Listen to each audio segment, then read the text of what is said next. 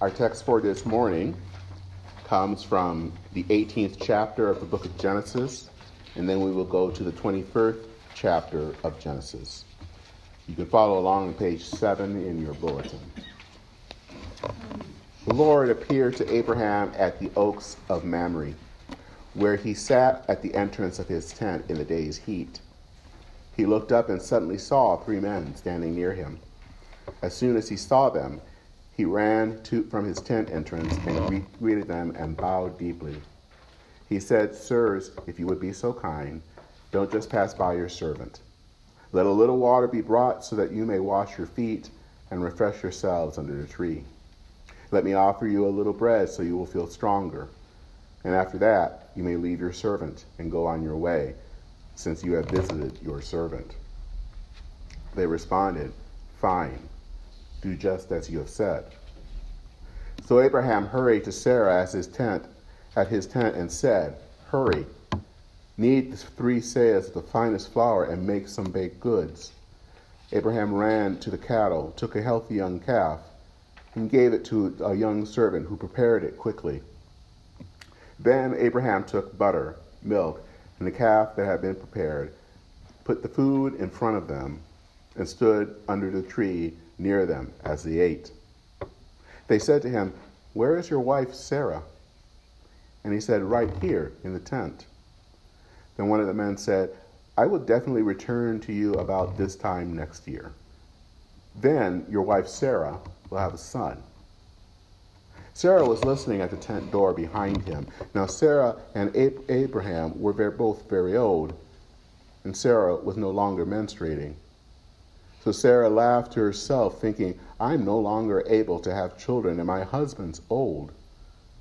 Then the Lord said to Abraham, Why did Sarah laugh and said, Me give birth at my age? Is anything too difficult for the Lord? When I return to you about this time next year, Sarah will have a son. Sarah lied and said, I didn't laugh because she was frightened. But he said, No, you laughed. And now from Genesis 21. The Lord was attentive to Sarah, just as he said, and the Lord carried out just what he had promised to her. She became pregnant and gave birth to a son for Abraham when he was old, and at the very time God had told him. Abraham named his son, the one Sarah bore him, Isaac. Abraham circumcised his son Isaac when he was eight days old, just as God commanded him. Abraham was a hundred years old when his son Isaac was born, and Sarah said, God has given me laughter. Everyone who hears about it will laugh with me. She said, Who could have told Abraham and Sarah would nurse sons? But now I have given birth to a son when he was old. This is the word of God for the people of God. Thanks be to God. Amen. One of the things I remember back home in Michigan when I was growing up is whenever we had dinner on Thanksgiving or Christmas. While mom was busy cooking the dinner, it was usually my job to set the table. And I did this for years, even after I had went to college, and even when I would, even after I was done with college, I would always set the table. It was something I loved to do because it meant doing something that we seldom did. It meant that we got to use the special tableware. We would get out the fancy, the utensils, the dinnerware that was sat in a tray beneath the regular ones. I would then go to a cabinet and bring down the dishware that we used on these special occasions. I would also use the glassware that was actually in the um, on the uh, level below the dishes. And then we would get all of this out, and sometimes I'd also use the napkins that were in another in a drawer these were all the things that we didn't normally use. They were for special events like a holiday. Most of the time, we never really had guests over for dinner, but we still used the special dinnerware because it was not any old day, it was a holiday. But if we did have guests, and there were the times that we did, we would use that special dinnerware because we wanted to tell our guests that they were welcome. In our text today, Abraham welcomes three guests. He was sitting outside of his tent, and these three men appear. We're never told who really much about these people, except that it sounds like it actually was God. And from what we can tell, since they were three, that this was God showing up in Trinity. Is Abraham aware of this? We don't know. What we do know is that he tells the strangers not to pass him by. He wanted to wash their feet and to offer some water and bread. Now, after all this, he gets Sarah to go and make the finest bread possible. He gets a calf to prepare, and he goes and gets other things to prepare a marvelous feast for these guests. Now, you have to understand something here of why Abraham was doing all of this. It has a lot to do with the climate that he was in. Now, the area, of course, where this all takes place, which would be modern day Israel and probably other parts of parts of Jordan, are desert. Now, in a culture like that, and back then, of course, they didn't have things like cars or air conditioning. Showing hospitality to strangers was not just a nice thing to do, it was actually a matter of life and death. The desert was a harsh place to live, and these were places where people would live in the desert were almost always built near water. So strangers in these cultures were not always safe because, of course, they were from out of, outside of the community. And they traveled to these settled communities. And the settled communities, in some ways, offered a bit of protection for the stranger that is on a journey. So when he sees, when Abraham sees these three people coming, he sees them as needing help, and he responds lavishly. So why did Abraham do this? What was it that made him be so hospitable to these strangers. What we know is that when he sees these men, he responds over and above what his culture required, and he did it with enthusiasm. It was during the time that he has had dinner with these three strangers that we learn that Sarah, one of them says, they will come back the next year. And when they come back, Sarah will have a son. And Sarah, who was listening nearby, laughs. Well, why did she laugh? Well, we know why. She's 90 years old. She was getting way, way beyond the age that you could have a child. And Abraham wasn't a spring chicken either. In fact, he was older than Sarah. Old people don't have babies. But the laugh was not just because how absurd it was. It probably was also a laugh of desperation or of frustration. She had never been able to have children, and in that culture, when there were infertility problems, the person, and not knowing uh, how kind of how the body works, the woman was usually the one that was blamed. So she had to deal with the guilt and embarrassment of not being able to have a child And then out of nowhere, some guy that just happened to be walking by just says she's going to have a child in a year. She probably wanted to cry or strangle this person.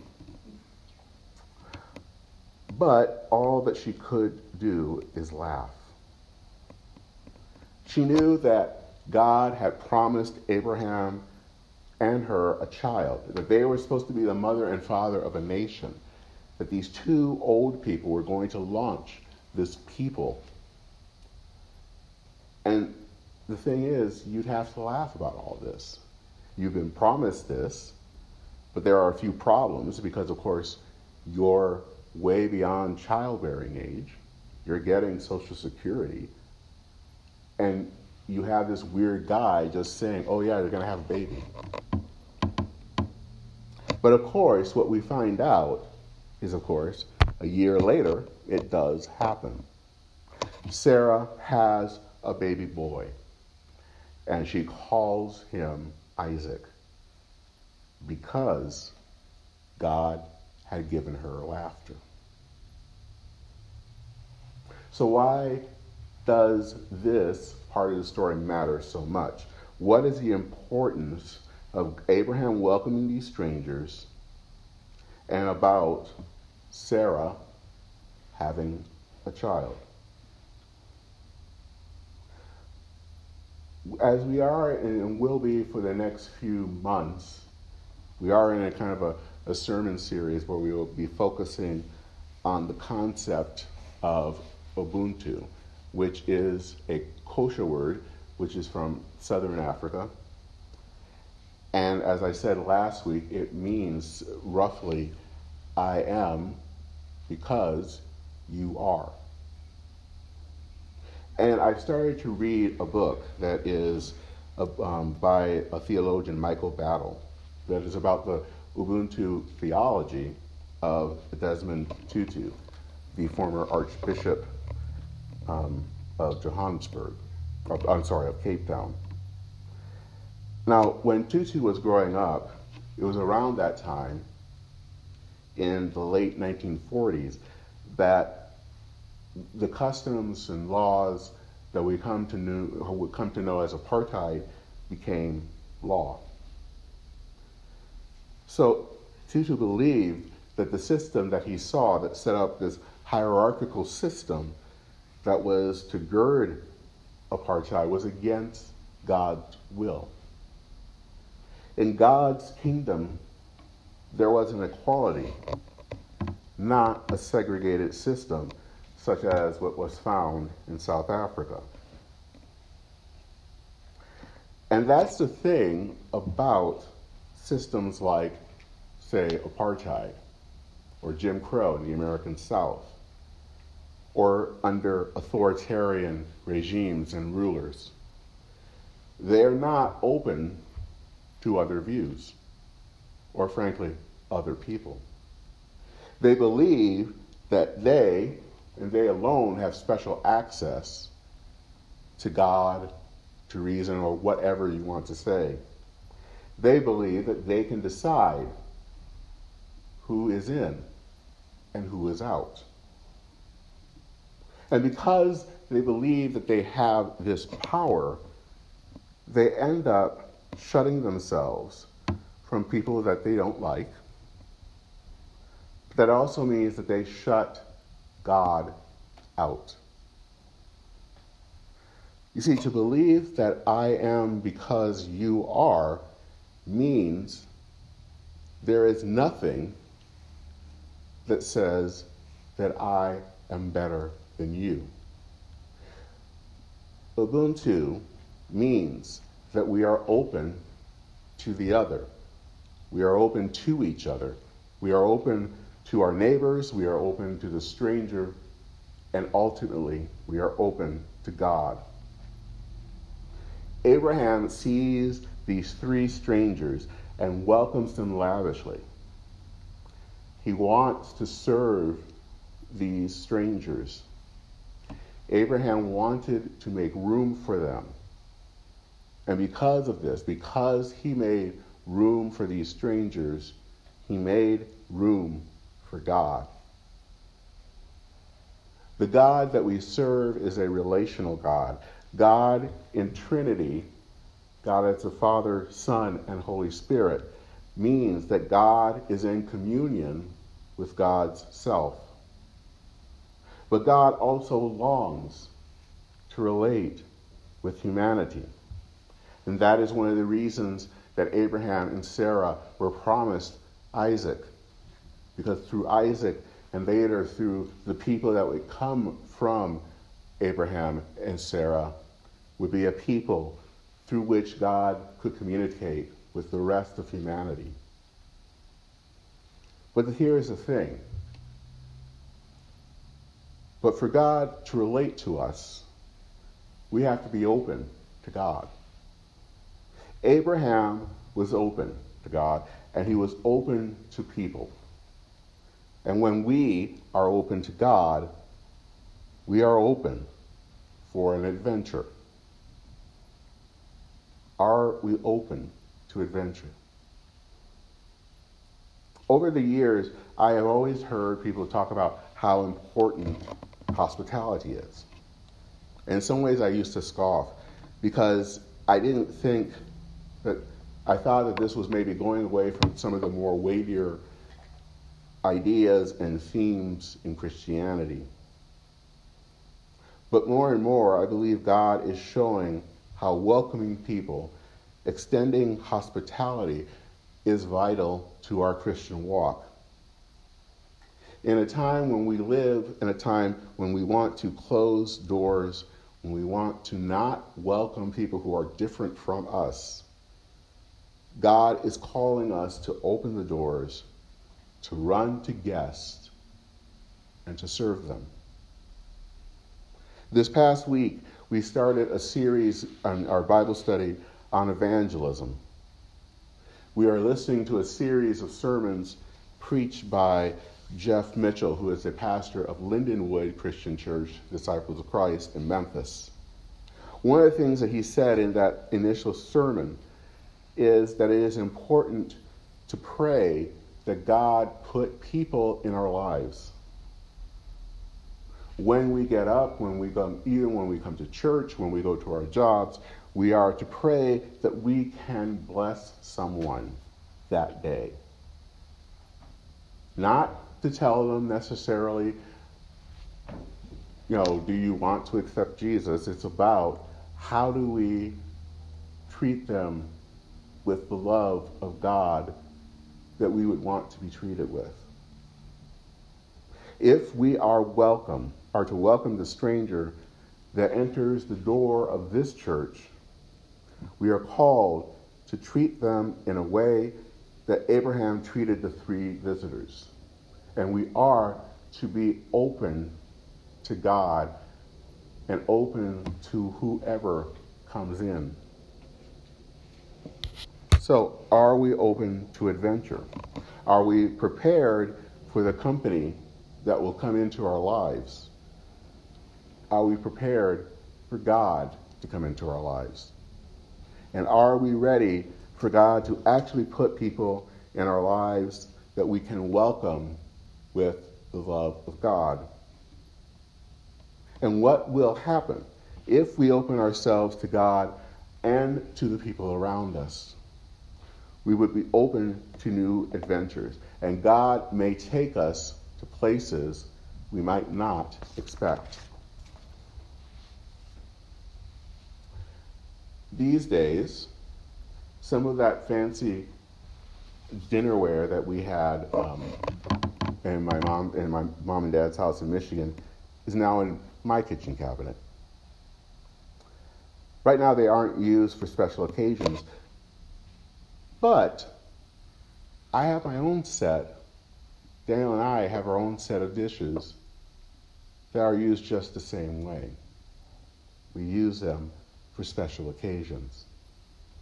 Because they remind, and those glasses that are now used every day, and the dinnerware that sits in our cupboard now reminds me that we need to be ready to serve be ready and open because something special, someone special is coming.